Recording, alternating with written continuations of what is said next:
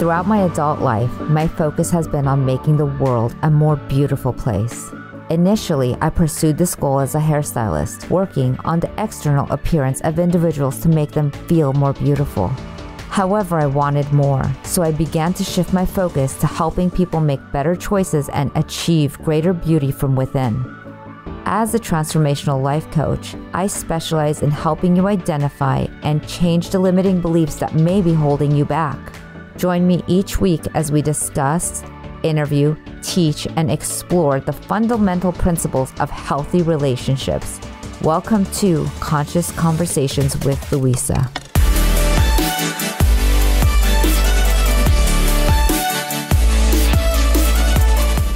In today's episode of Conscious Conversations with Louisa, I'm speaking with Maris and Ken Segal are truly one of my most favorite human beings and couples on this planet.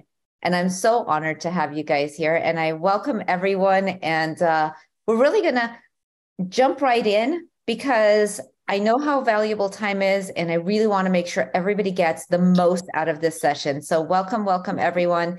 And David Reed Please well, yeah. Well, like like Louisa said, Ken Ashby and Maris Segal are America's master connectors, coach and consult with executives, entrepreneurs, celebrities, and rising leaders to bring their professional and personal philanthropic, philanthropic, I should say, vision to life.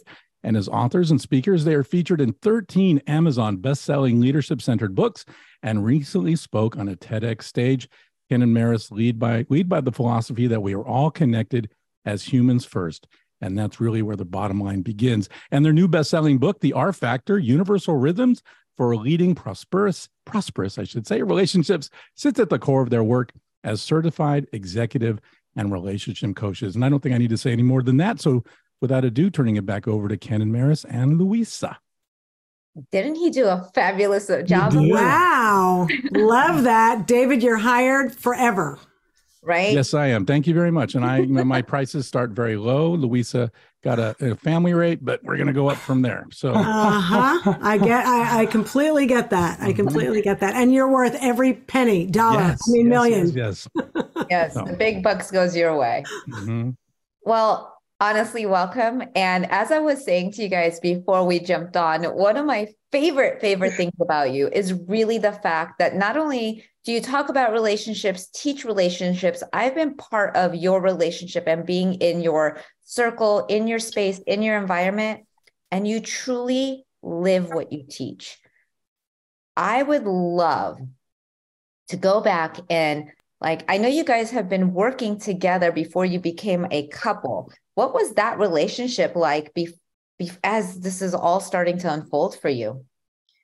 So is, is, it my turn or your turn? we, we, we, we take turn. We literally take turns telling the story. So I'll, I'll, I'll start with a brief um, connection, then we'll let have Ken pick it up.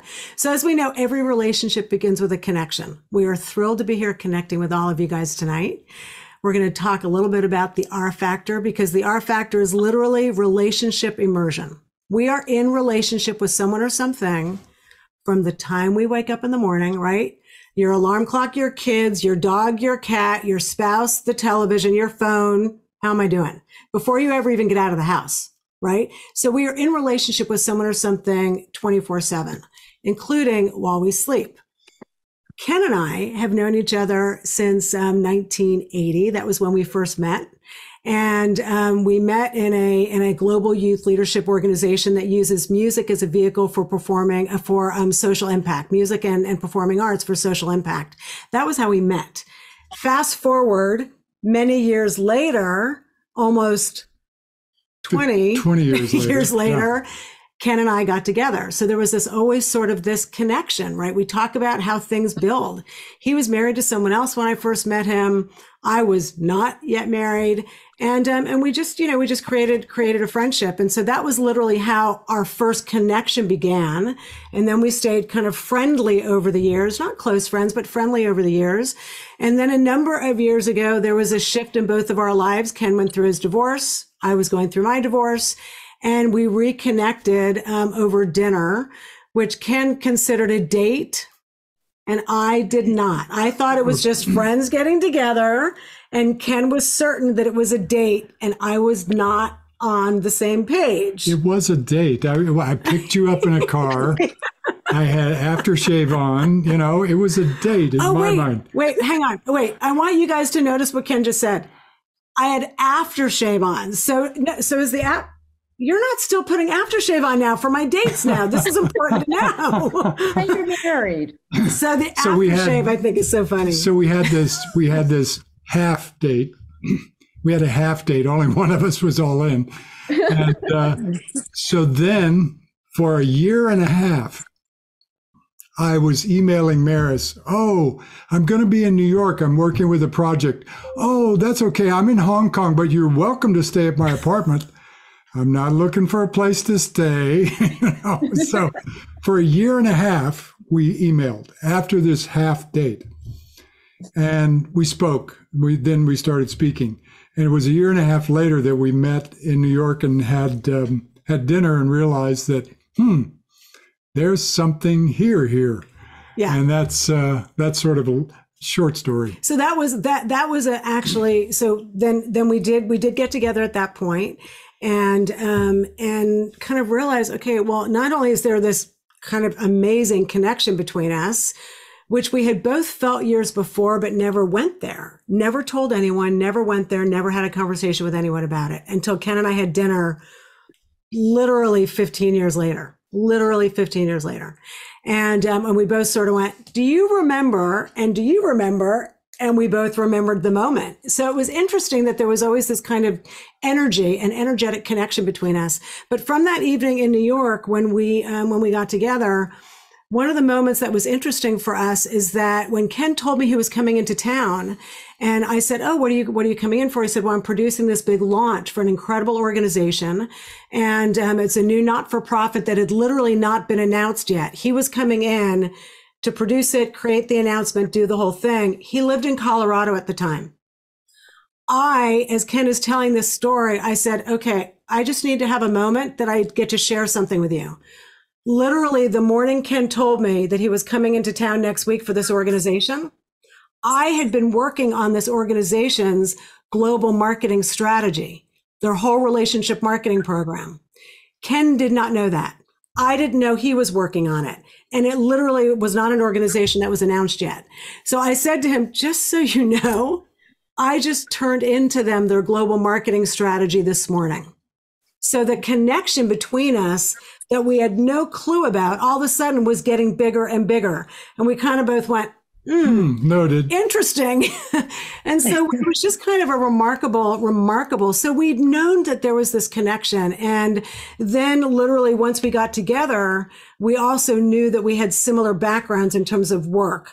We had both been doing relationship marketing a long time. We had been doing event marketing a long time. We had both worked in now at that point nearly 30 countries globally and knew that that was we were both aligned in our hearts and our spirits but that's all we knew so when we got together harvard was a client of mine and we were asked i was asked to produce their global um, service celebration and i turned to ken and said huh want to work together and we both kind of created this moment of yeah let's let's do that what would that be like now we know we're a couple and we're starting to work together. So what would that be like? And literally, it was the most amazing experience. We both stood at this event at one point, and Ken turned to me and said, Do you want to direct or do you want me to? And in that moment, and, and at the same time, I said, Okay, if you direct, I'll be the voice of God, or you can be the voice of goddess, and yeah. I'll direct we realized that we were interchange. We were that it was all sort of fungible. It all just fungible, kind of worked, and we could and, work together. And um, and I think what we worked. what we learned really at that point was there's this rhythm, there was this connection and this flow between us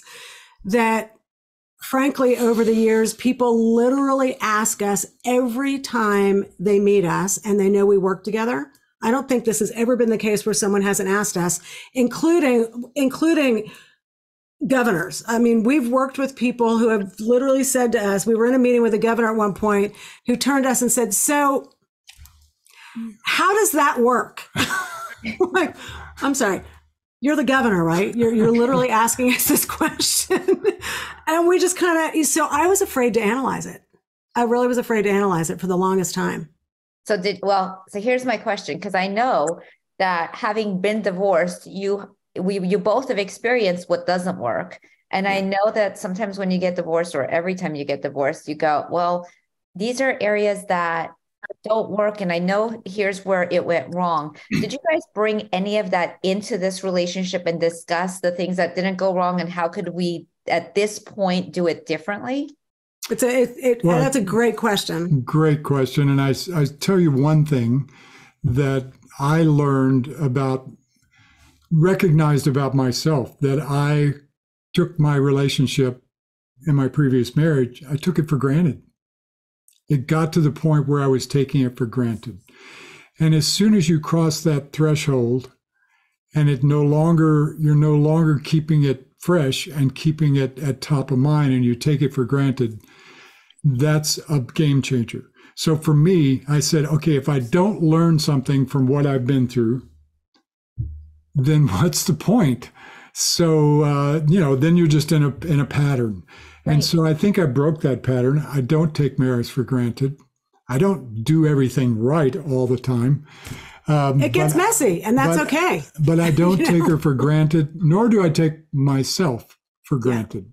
Yeah. And, um, I and I and I I think too that I think too that the, the this piece of respect, expectations, like when when we look at pain points in personal relationships as well as in professional relationships, because it's one life right? It's not a personal life over there, a professional life over here. It is one integrated life. And when we look at it from that perspective, respect, responsibility, reframing, and resilience are the four, literally, are the four master universal rhythms that work. When they work in sync and they're working all the time, then relationships are thriving business deals are prospering, your family's doing great. But when one of those things gets out of sync, Ken stopped really respecting, right? His marriage, his relationship. He shifted in that. And so it started to break. There were other there were other issues there. For me, I had a seven year practice round, and um, and yeah, you know, kind of similar in that um, less about we we didn't we didn't take each other for granted. We came to a point in our relationships that I was working through my trauma, drama, my baggage, my history, and learning to unplug from the past. And my ex, then my current, was not did not have the capacity, did not have the bandwidth to be able to break through and work through and do the work. And I kind of realized that I could either be a victim to that or stand responsible for understanding my role in it and then choosing from that place. Right. And we always right. have a choice. We always have a choice. Absolutely. And I feel like everybody that we go through brings us to where we need to be. So there's, and I say this sentence all the time you can't make the wrong person right and the right person wrong. Like it's a journey to get to where we're at, but your your physical body lets you know what's okay and what's not one of the experiences that I have with both of you is such generous giving with unconditional space that mm. when Ken is doing something, I'm going to use the word for you, but it's really along alongside you and and and generously giving. I have never felt it being conditional. It's always just this beautiful space of giving because he wants to. So that's you know, I keep seeing that in relationships where people things are have become so conditional. How do you guys keep that space of generously giving without an expectation? Um, well, I would just jump in and say that you know, relationships, whether you're married relationships or relationships at work or relationships with family, it's not a one and done thing. You don't just have a good relationship and then okay that's good that's good checkbox that stays forever.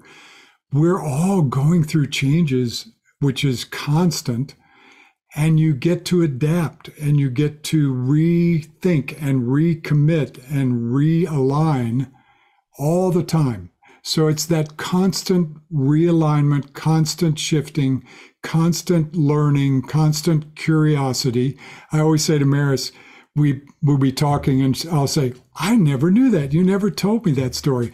Again, today I get to, I learned something new about Maris and I hope to learn something new every day, every day about my partner, about my family, about about all of those situations.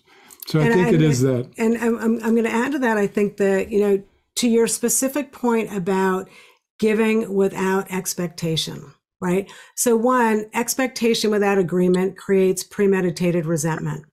I just want to be sure everyone's hearing that. Expectation without agreement creates premeditated resentment. Now think about how that applies to relationships in your life where expectations that you have of a spouse, a friend, a family, you know, a family member, someone at work, where there's an expectation that is not in agreement. And so it's causing, right?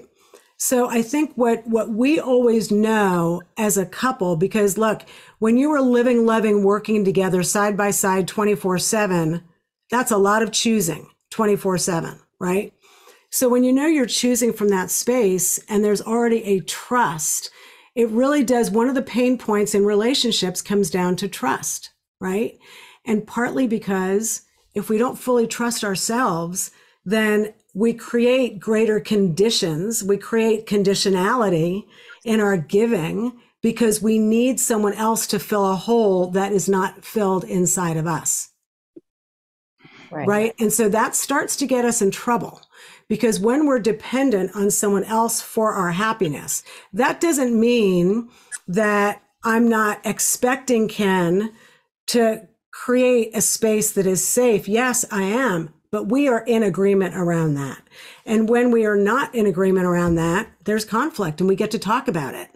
And I think so often couples, when you think about couples who work together, couples who don't work together, anyone who's looking for love, we get to be whole and respect ourselves first, first, before we bring that into another relationship. And that's really the R factor is about relational leadership. It's about leading your own life in every aspect of your life with all of these key rhythms. Because when you're out of sync, it means you're reacting to something versus responding, right? Which comes from an emotion from the past. And that creates the condition we've walked into. And we bring all that story into our relationships. Absolutely. You know, here's the like I know before, I see a few people just hopped on. So I'm gonna say you guys have been working together and had this gigantic, really successful life. And then and everything seems really easy when things are successful and you're both succeeding in life is great. But now you're in this beautiful relationship and COVID hits and and this very successful life takes a very different turn. What happens to the two of you guys during like an ooh moment? wow, I would say that Maris calls it the pandemic pause. And nothing I would say takes away from the fact of the tragedy that happened during during that time period. For so many people. For so many people we lost family members, and certainly that is all crucial. On our personal life and our business life, we were so happy to take a breath, to take a pause. And we had actually been speaking about for a couple of years wanting to move out of transactional work into transformational work. How could we impact more lives? How could we be in a different right. space of service? How could we shift what we were doing? Because what we were doing was very celebrity driven, specially curated, very kind of high end, all experiential, tied to amazing relationships and not for profits and all that. And albeit incredible over nine years, 300 programs, we were pretty burnt yeah. out. We were, we, okay. were, we were pretty burnt out. So it wasn't a hmm. traumatic experience for you guys to go from like, wow, we're super successful and oh my God, what are we going to do? It, it really was a blessing for you.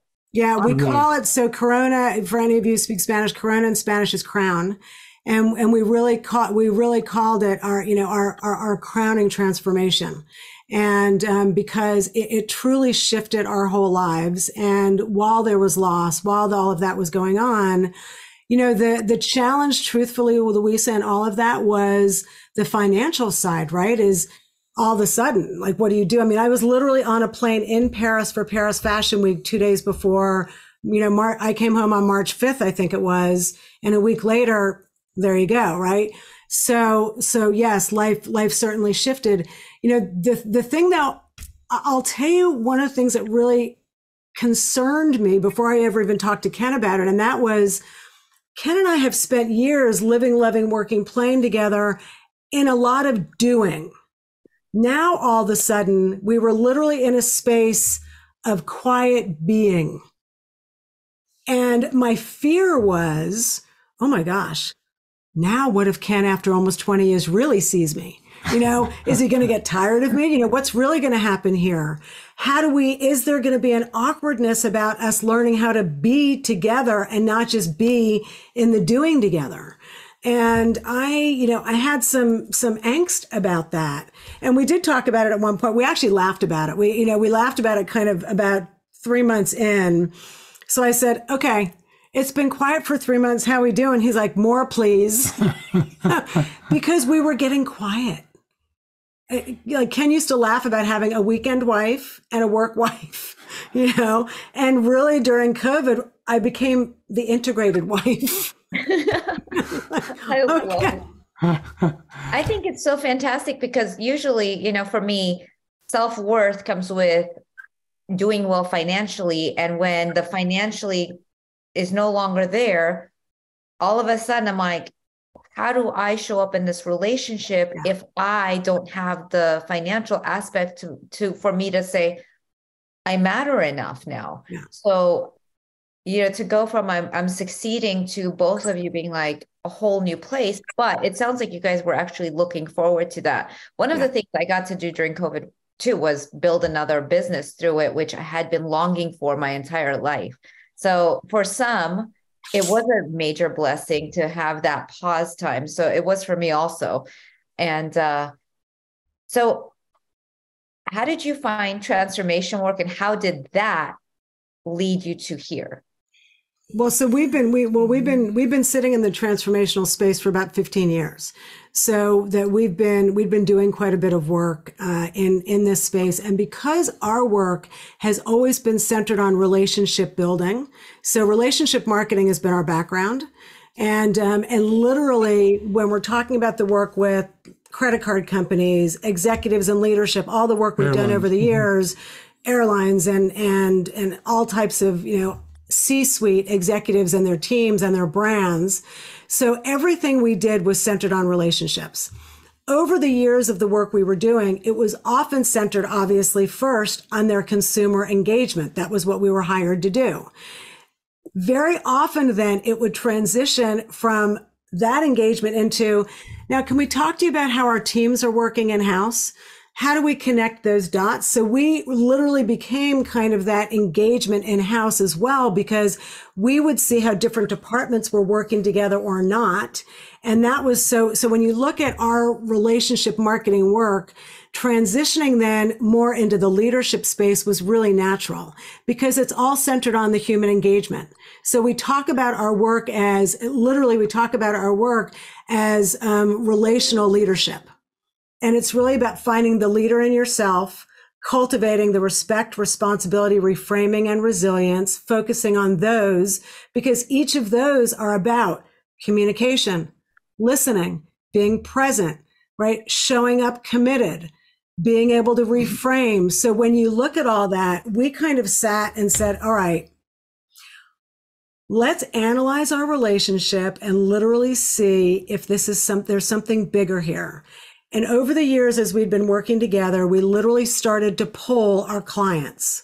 And we found that the four key rhythms that worked for us, in fact, worked for every celebrity, worked for every, you know, consumer, worked for every leadership person, every family member we talked to. And we found that these four key rhythms were in fact the step into transformational space that would help people heal relationship with themselves, relationship with their families, relationship with teams. So that was literally kind of what our transition became. And we got certifications. We started to do more work around it. We started to just, we said, okay, we're going to commit. We're going to have a TEDx talk. We want to commit. We get to have a book. And we charted a path for the last two and a half years. I didn't realize I muted myself.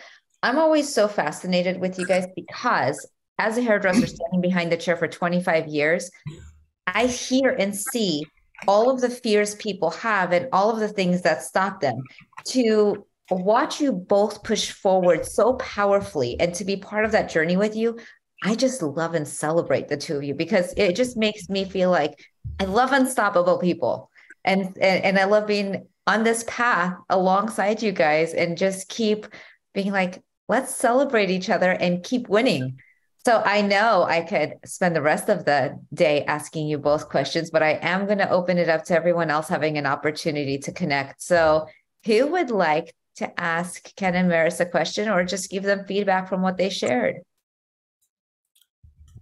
And don't you all jump at the same time. Joe. Joe. Hi, Joe. I love Joe, by the way. Joe, where are you zooming in from? Unmute yourself, Joe. Hold on. You're muted, Joe.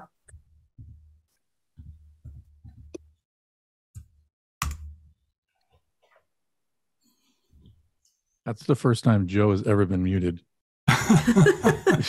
He'll He's find like- the button.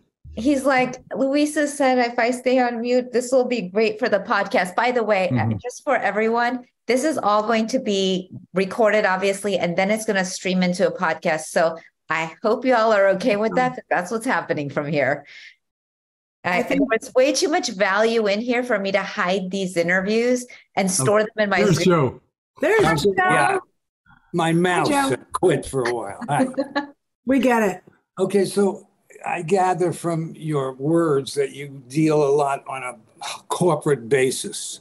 You're dealing with major corporations or just multitudes of people and interacting. How does that affect your personal relationship to one another on a daily basis? Is it, you know, what, what's the level of intimacy as opposed to the, you know, putting the energy out into the corporate, you know, groupings, groupings of people.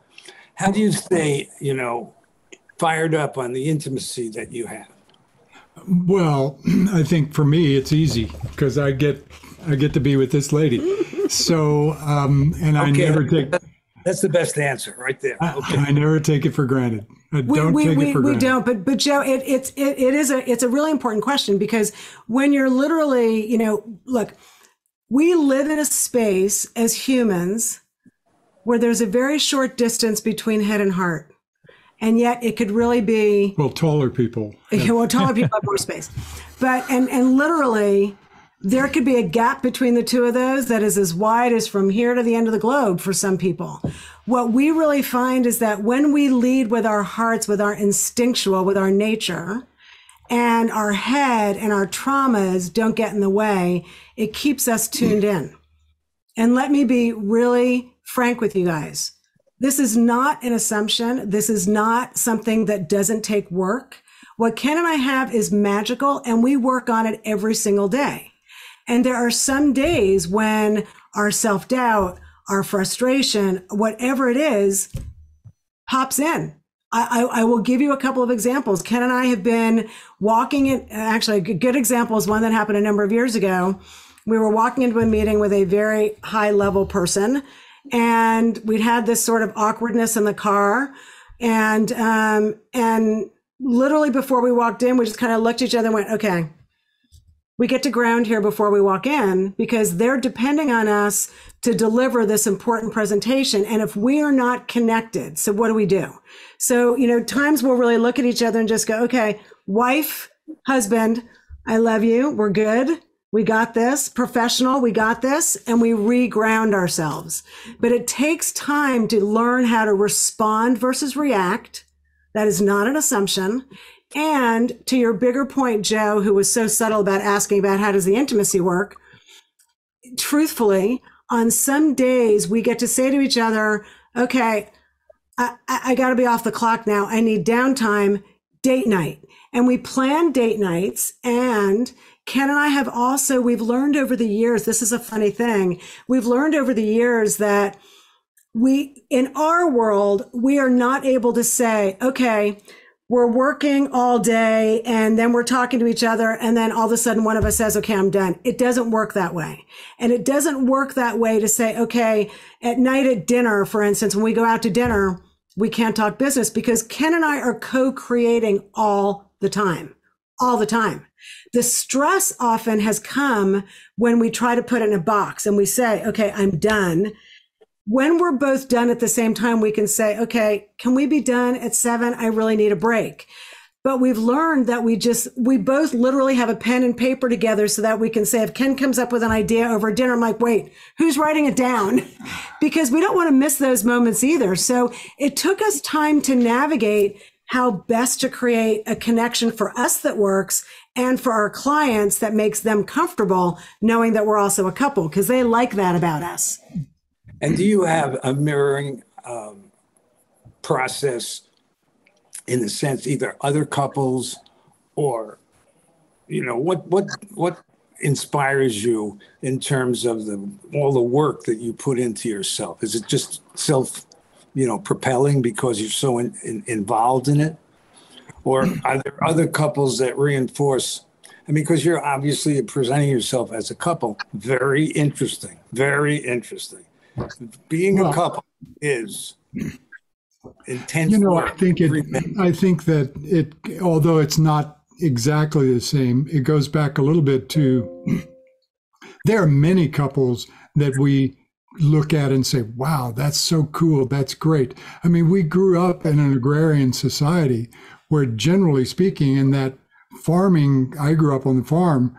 There was, you know, it was you were both both a male and female were putting together whatever it was that happened.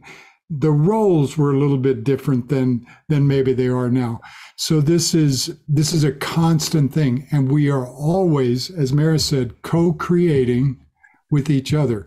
And everyone is co-creating in the relationships you're in. It's never one-sided. It is it is back and forth. Provided, it, provided. Do they pretty, share the to and with? Share to and with. Yeah, I mean, I think that uh, David has his hand up, and we'll get there in a second, David. But um, that you want, or did you want to go to the bathroom? Was that Hall uh, pass? so that uh, one of the things we pay attention to is our words, and words matter. And just as an example, a couple of words that really matter is in relationships, being in relationships to something or being in relationship with something. If you think about your relationships, you've we've all talked about it before. Okay, I'm going to talk to them. Mm, okay, that's not really being a relationship, a give and take. So we really work on being in relationship with the many relationships you have as opposed to being in relationship to you have a relationship to your vehicle, your car. However, when you're when it's sitting in their driveway and you're in the house, when you get in the car, I really hope that you have a relationship with your car because you need to feel when the brakes need to be applied. You need to feel when the turn is coming up. And if you're it's, not in relationship with your car when you get in it, could you be sure to let us know so we're right. not anywhere? Because that's really scary. so personal relationships are absolutely no different. When you're in a relationship, you need to know whether you need to put the brakes on. You need to know whether you make a shift to make a turn. You need to know whether you stop and we, park. Yeah, absolutely. So being in relationship with is a key factor, I think, for us. Well, I, I like what you said because I believe it too that words really matter because you can't build trust unless the words are meaning the same thing, the energy that it takes to execute. You know, you, you really have to have that that honesty about the, the definition of the words that you use. It's the only way that I, you know, know about building. What, what's yeah. a relationship? What's a relationship, Joe? Different things. You know, the words mean different things to people all the well, time. Joe, what's that, re- that's why communication and expectations are important, right? So if if you, yeah, and it's a really good point, Joe, because when our words may mean something different than is than it is our responsibility, the second rhythm and the relationship rhythm circle, it is our responsibility to be sure our communication is landing and we're listening and meeting the other person where they are as well.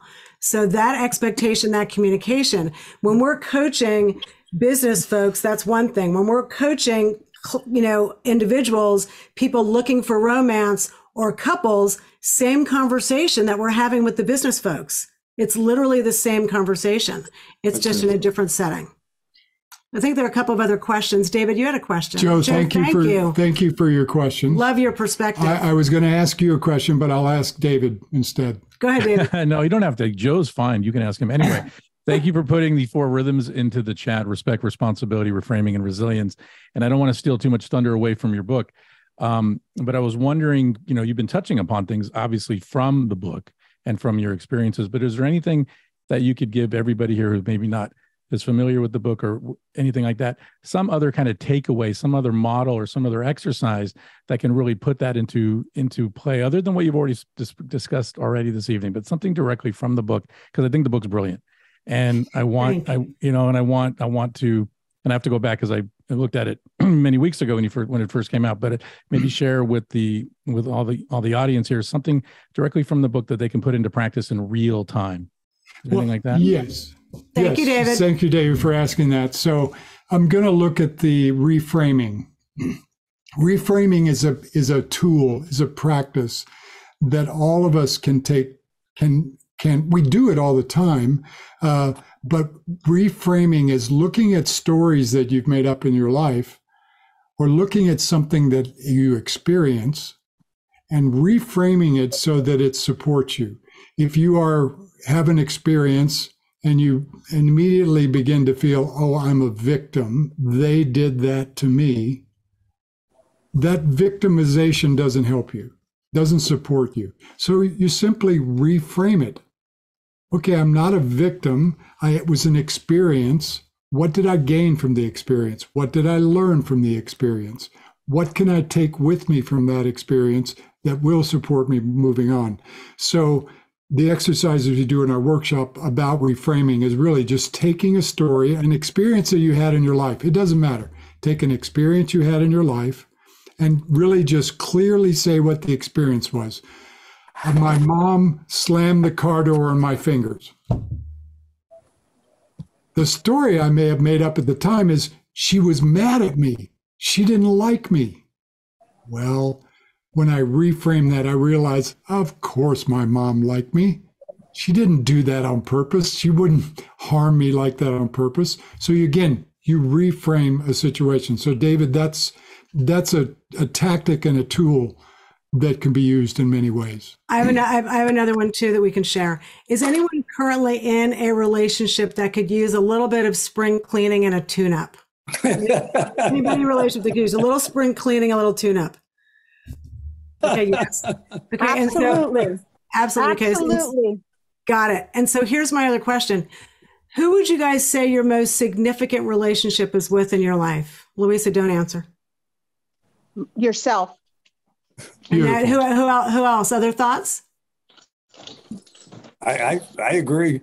Could be any, it could Yeah. be yourself, could be your spiritual leader, it could be the earth, it could be, you know, your everybody around you at any given moment. Yeah. So yes, and yes, and yes. And yes, yeah. And that and that being said, literally the most significant relationship that we have, Annette said it, is with ourselves, right? Mm-hmm. So I don't know about you guys. I was raised in a very close family, and I don't recall ever my parents saying to me, respect yourself when I was growing up. I don't know if anybody else was ever.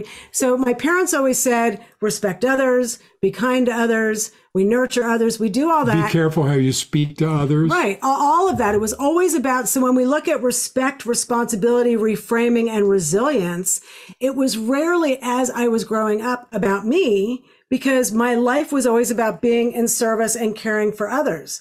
It was only really, you know, 20 years ago that I started to recognize, ew, the mirror of if it's not working inside, stuff's showing up outside and I don't get how to deal with it.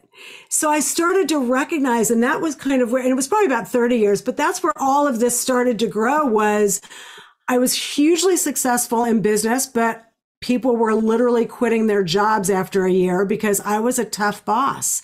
Because hmm. I would literally see in other people all the possibilities, yet they weren't quite ready to live up to it in some cases. So I was too tough of a boss. I wasn't necessarily communicating well. I was overpowering versus empowering.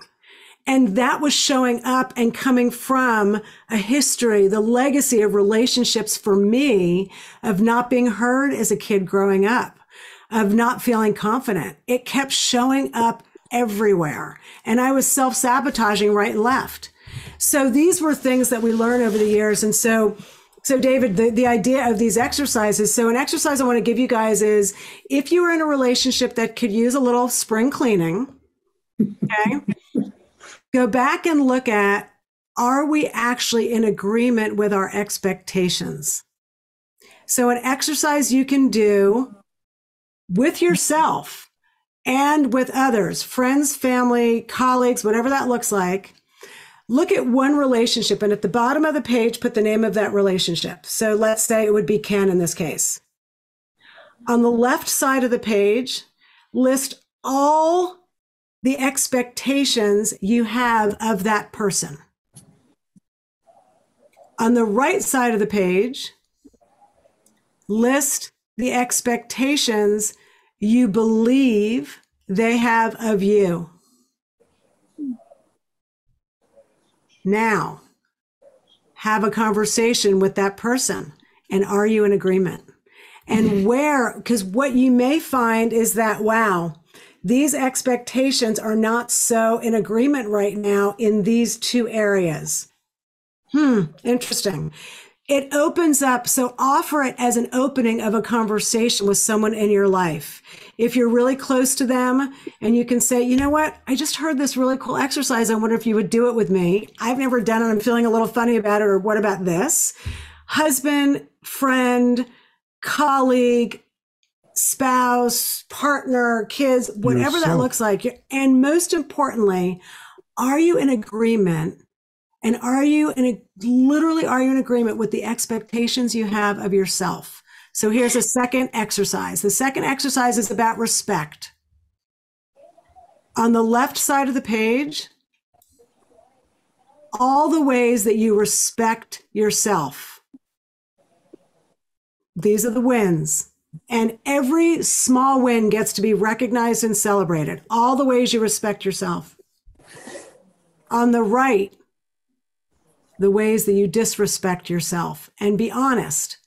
This is about getting messy and being honest. What you realize between those two is there's a bridge of choice between disrespecting myself and respecting myself. And the bridge of choice is how we shift in that, how we realign our expectations of ourselves so a couple of exercises, David. Those were just for you. I look forward to getting that that uh, email with your oh, exercises. Oh, I have so, I have a follow up. Yeah, Louisa. Sally had a real quick. So let's say you are seeing the disrespect part, and you know, like for example, eating a bag of chips after I did a great workout. I know eating a bag of chips after I did a great workout isn't me respecting myself. What would be a thing I could go to in order to like knowing it is one thing, actually being able to do something in that moment is another. What would yeah. be a pattern interruption, let's just say, to create something new? Then, well, the, well, the first thing, first, are you going to say, you're going to say what I'm going to say, I'm sure. We always probably. do this. Go ahead. So, first of all, when you eat the bag of chips, celebrate. Don't beat yourself up. Why do you think that's disrespecting yourself? Is my question, You're, which is where Ken was going. Celebrate. Be don't eat the whole bag. So that so that so that's it. Okay, so so exactly that's it. First of all, reframe that, Louisa. You are having the bag of chips because you're craving the salt, and that's enjoyment for you. So why would you put the weight of judgment on top of that versus being in a space of agreement and choosing the enjoyment of it? That's number one. Number two is moderation. No one says you have to eat the whole bag. So you eat half the bag now and half the bag in two hours or whatever it is. It's not about taking something or judging self. It's about being in integrity with your choice and being in agreement with that choice and not beating yourself up over it. I just had this picture of um, Louisa on the treadmill working out and eating chips. Well, and by the way, impressive that you said chips and not bonbons. So that was good. so, so we have wait, some other Sa- questions. Sally had a question. I want to get to Sally's. Yes. Yeah, well, uh, you know, being married and working together, I've done that for um, 20 plus years with my husband. And, um, you know, I know how difficult at times, you know, I, I fire him and he fires me. Wait, I don't think ever fired me yet. That's a good one. For, we, I'll say to him, you're fired. And he, he shows up the next day anyway. Um, He's like, I know you were just kidding, honey. but you know there there are times when i need my individuality and i need to step away and do things so you know what we do a lot of times is we we're going to the same place at the exact same time we'll take two different cars because i just need to drive and be by myself sometimes um, so what are some things that you guys do as individuals um, to make it to make it work well, one thing you just said that, that is really important, and that is having the space, right? So in a couplehood, and I really want to talk to you more about about how you guys kind of working together. Because um, in our workshops, we're actually working with a number of people who are working together as well, or who want to, and it's and so we're working through some of those dynamics.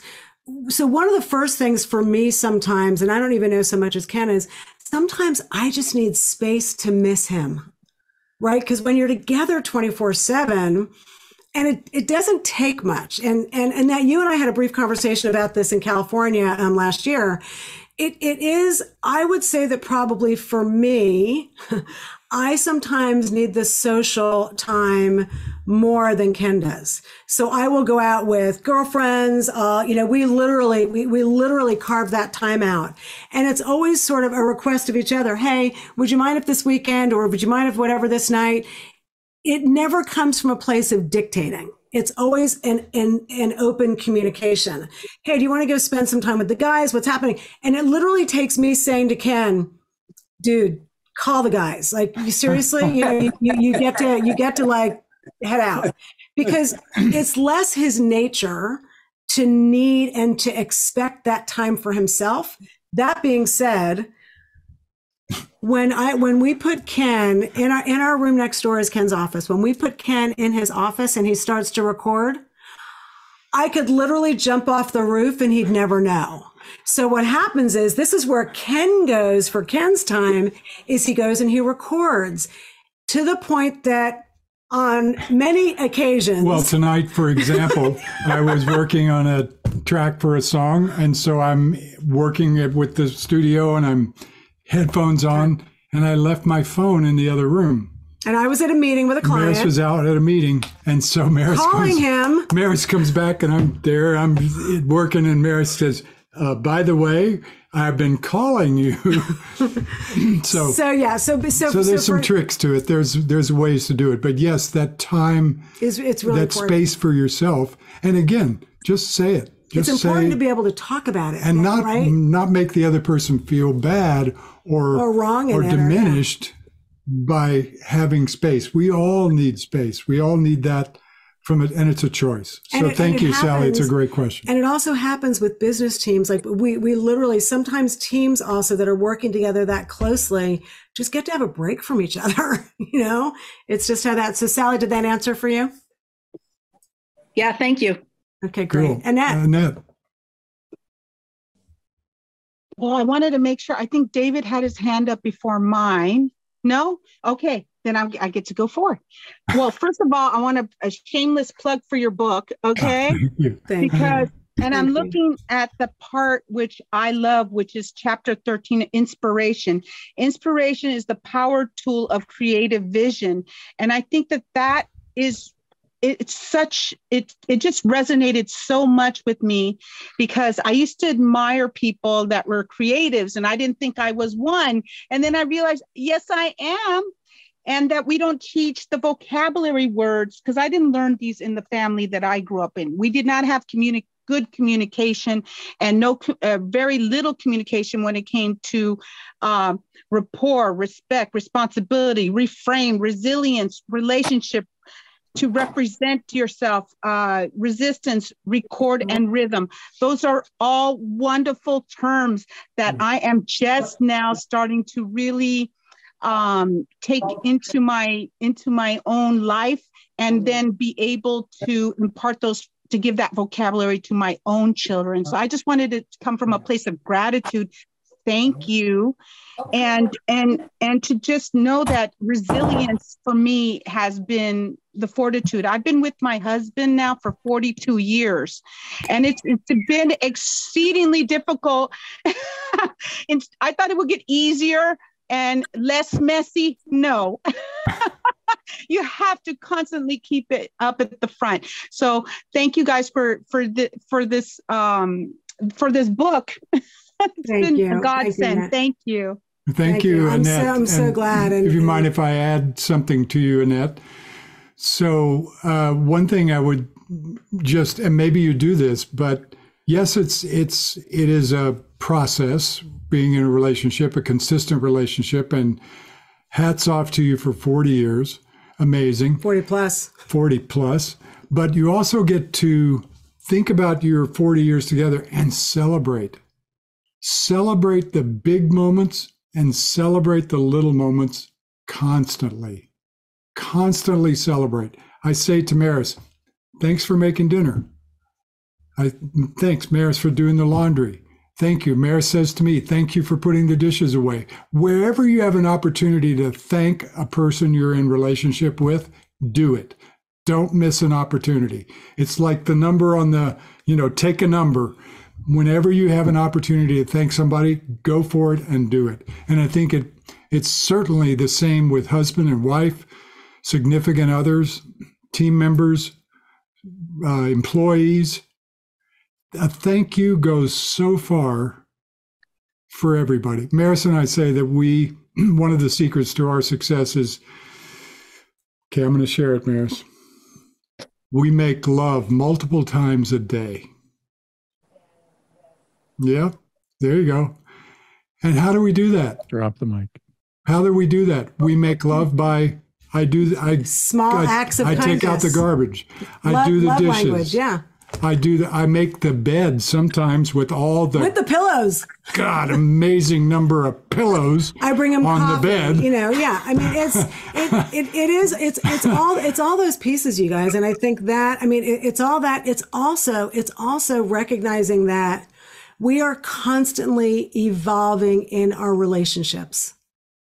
We cannot. We choose the rhythm of our day when th- when we wake up in the morning. When we start our day with gratitude, we invite you guys to do that.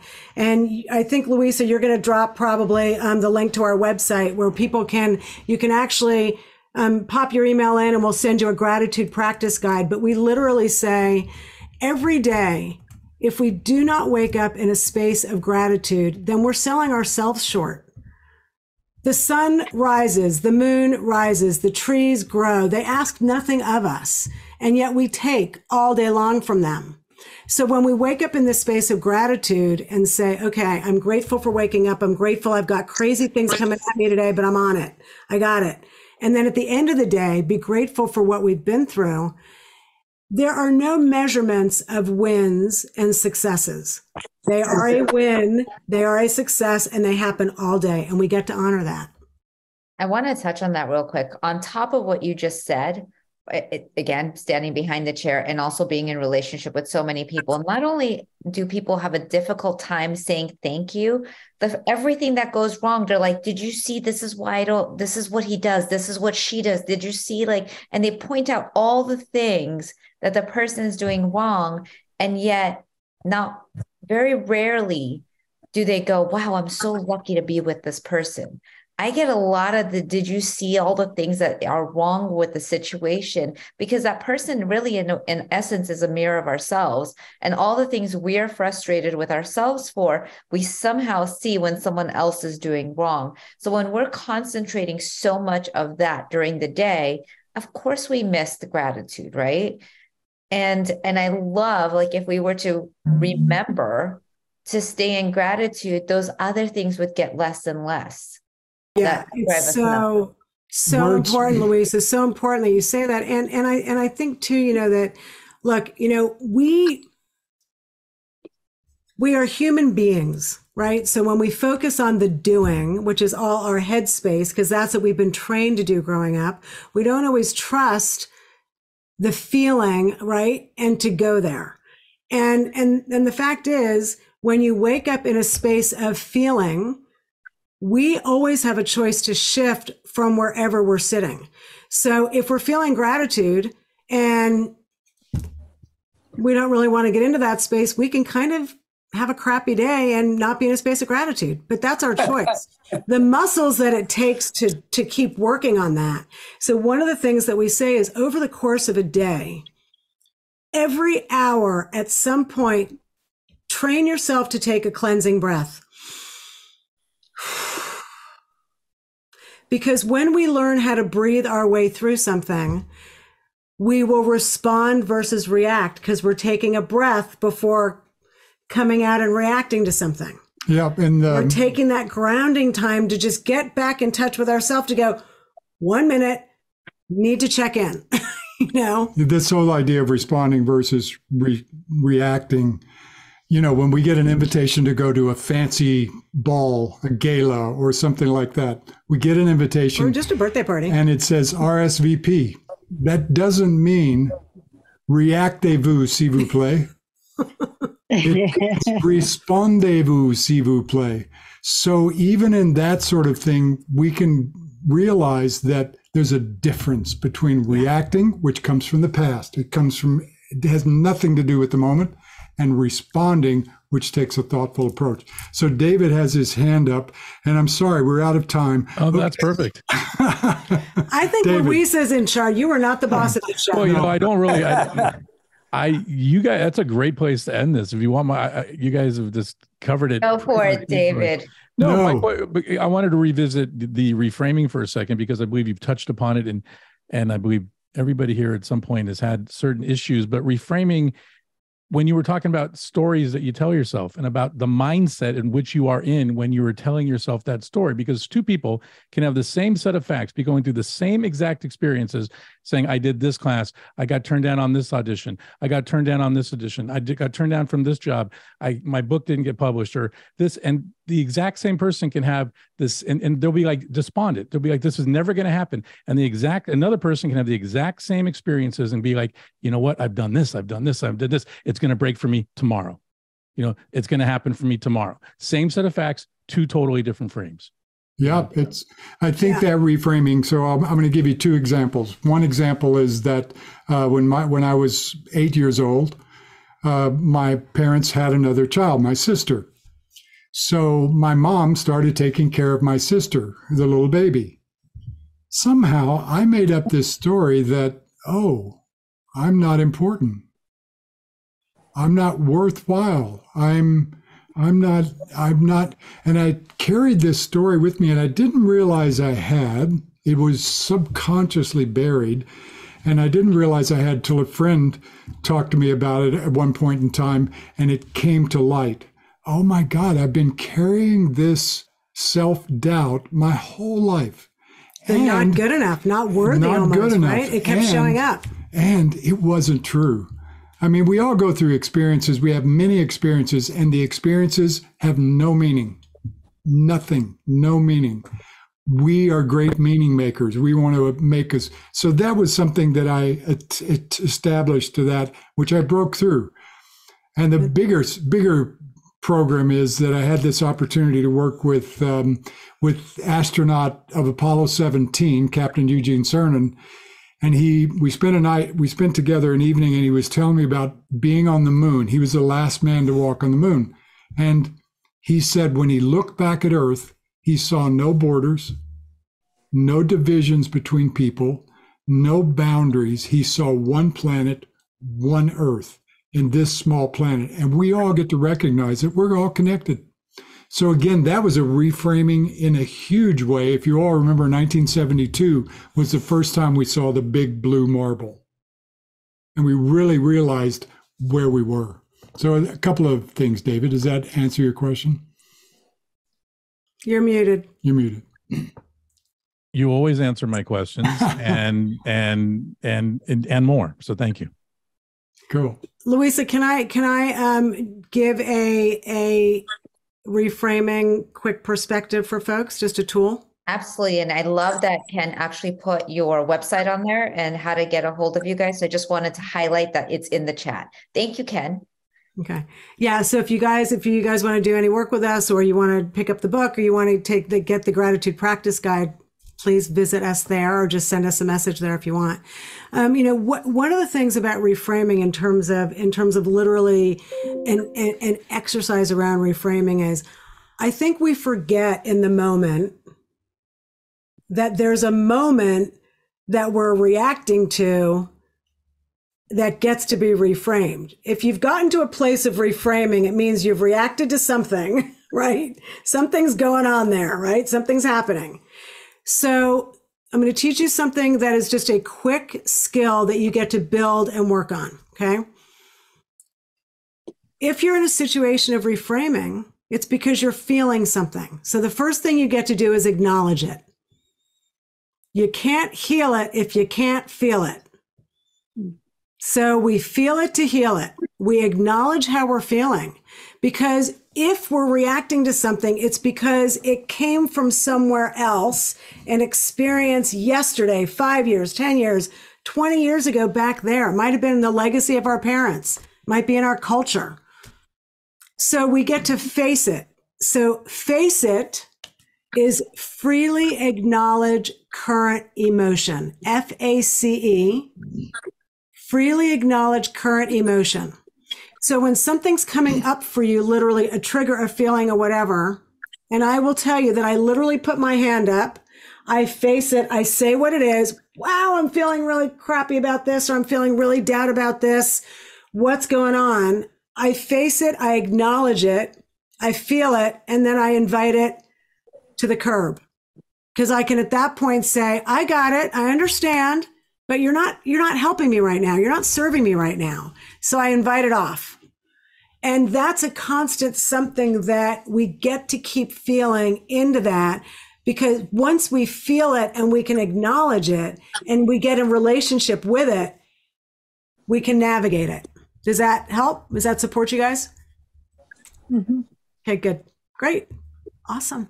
This is super fantastic I, I love watching you guys and I love, you know, I was telling you both, and, and, I hate admitting this out loud, but after doing hair for 25 years and seeing so many really challenged relationships when when I was still married and when people would get divorced, here was my thought. I would think, where do you think you're going? As if there's any possibility to be happy.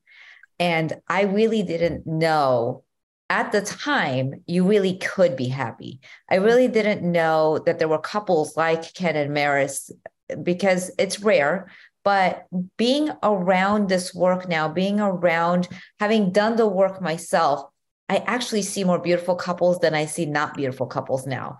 And and it is so magnificent to know that what you're doing is really inspiring so many more people to have the mirror, realize they we really do have our first relationship with ourselves. And when we do, we show up so much more powerfully with each other.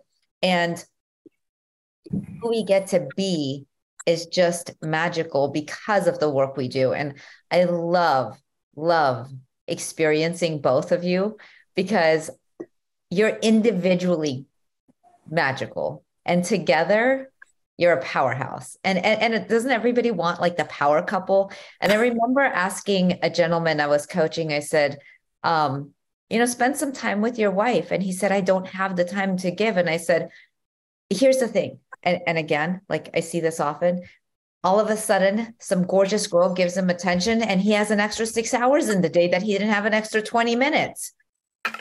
And and we find the time when we want it. So if we do spend the time with our partners and the time with our family and the time with everything that is important to us, it grows. absolutely. And, and, and it's so, I love how you said that. And it's so important. And, and one thing I really want to just leave you guys with a really important one liner. You are the one relationship you can't leave home without and our brains can only process positive or negative at the same time. They cannot process both. So if we know that we are the one relationship we can't leave home without, then why would we not be kind to ourselves? Absolutely. Why would we not acknowledge and respect ourselves and be in responsibility for what we're telling ourselves? Right? Be for yourself what you want to see in others. Yeah. Be for yourself what you want to see in others because that's where it starts, that's where it ends. Right. And you know, Maris, I love that you say that because I know the positive and negative in my head that absolutely rings true. But how I experience that, because I'm like, can you choose to stand up and sit down at the same time? You can't. You, wait, wait, wait. Can we can we can we try that? Yes. We've I, I've had a million people try No. that. It doesn't work. So I have this in, in absolute proof. It will not work to stand stand and sit exactly at the same time. You've got to choose one. So I'm like, you know what? If I have to choose one, I'm going to do the one that like, you know, works for me because it's just a choice. Why not choose the one that works for me? Yeah. No, Beautiful. it's it's it, it's it's Beautiful. exactly right. And the only way to be in service for uh, to others is to be cleaned up with what we've got going on inside. That's how we get to be whole people, right? So it really is, you know, people talk so often about living a balanced life. Ken and I don't take that approach because of this. When we're looking at a scale and you're in the center, what are we doing? We're trying, we're, we're always teetering to create the balance. We come at it from a whole other perspective. It's really about weaving into an integrated life. It's about integrating our lives, our personal lives, our professional lives. It's one life. We have one life, one body, one planet. That's it. So bringing it all together will consistently, with consistent respect, responsibility, reframing, resilience, communication, all these pieces, if it's working in one area of your life, it's working in all areas of your life. Exactly. Thank you all. Thank you, Thank you. Louisa, David, BJ, Very nice. Teresa, Thank you. Joe, Shelley, Dorinda. Dorinda, Sylvia, Annette. Thank you all. Thank you all for being here and having. We love doing this, and it's just so much fun to to be with you and to talk about it. And Louisa, what you're creating is wonderful. You know how much we love you and appreciate you and just just honor the work you're doing. Thank you. I, I it really is just so much fun. I'm like, I get to play and call this. I don't even call it work. Everyone's like, It's not work. It's not work. It's not work. Everyone's like, you work so hard. I'm like, really? What I do? Well, when when when we love it and when we're in relationship with it, even the challenging times are easier to get through because we're committed and we're clear and we can see the end in, in mind, you know, so we know we commit to our vision. I think the only hard part ever is if I have this expectation of um and, and I love I, I teach this in my eight week course and week one is no expectations. And so in my head, when I have an expectation of how it's supposed to look, then I would give up because I'm like, it, you know, it's never flawless. And so then I think if I let go of what that expectation is of flawless perfection, whatever, right? And I get to just continue building, growing, even asking David to do the intro it made me so happy to share this space with him know he's actually fabulous at it take the pressure off of me the entire experience feel tremendously better for me and i'm like everybody has their magic spot in here and something that might have been stressing me out all year no longer does because david just did that part and he enjoys it Well, and Louisa, I want I want to call forward also how that happened for you. You asked, so you reframed what was possible around doing the intros. You asked for support, right? So there's that. That's what happened when we're stepping into a resilient space. We asked for support, and you empowered someone else with your generosity to be able to contribute. And I learned it from Greg Reid watching at Secret Knock because I was like, he's not over there micromanaging every single step of whatever he's doing. So as we're doing this and as we're watching other people, these aha moments show up. I'm like, why am I doing this oh my Yeah? I I don't love really like it. I love it. I love it. Awesome. Awesome. Thank you, everyone. This is fan freaking tastic, and I cannot wait to do it again. Always. Oh, so great to meet everybody. And if you guys want to connect with us, find us on our website. Yes, it's down in the chat. and uh, or contact me and I have direct connection with these two magic. Louisa has the the bat phone. She definitely has the bat phone. I do. Hi Tara, good to see you. Good to see you. Good, you guys. Thank you. I love her background. It makes me feel like she's on vacation somewhere. I know. Where Where are you? Where is that? um, that was in um, oh my gosh, where did I just go? Dubai. oh, around. Where did I just yeah. go? Tara, I didn't realize that. I literally thought it was one of those Zoom backgrounds. I didn't realize you've actually been there. That's a no. That was right outside of the Burj Khalifa. They have a water show and everything. Yeah, that was a video I took. It's just not. It's a still photo from it. Oh my gosh, how gorgeous. How amazing. Beautiful. Amazing. Thank you. Beautiful. I thought you just beautifully found this wonderful picture. so I, I do have to share a real quick story since we're still on here for half a second. I went through my client's house. I was in the middle of doing her hair and I was like, Can I take pictures of your house? Because I want to use it as my background for my Zoom. and I asked, but didn't listen for an answer because I somehow didn't totally care. And so I went around and took pictures. And then she goes, seriously, Louisa, I love you because you just went ahead and took pictures and and you thought just asking enough was gonna like take you there. I was like, yeah. And this whole like listening. and did she say no? No, she was totally fine. She just uh, she just she's a therapist. She had to like bring that to light. Of course. Oh, oh, of course. Of course. Of course. I love that. I love that. So Great. Thank you. Bye, guys. Uh, bye.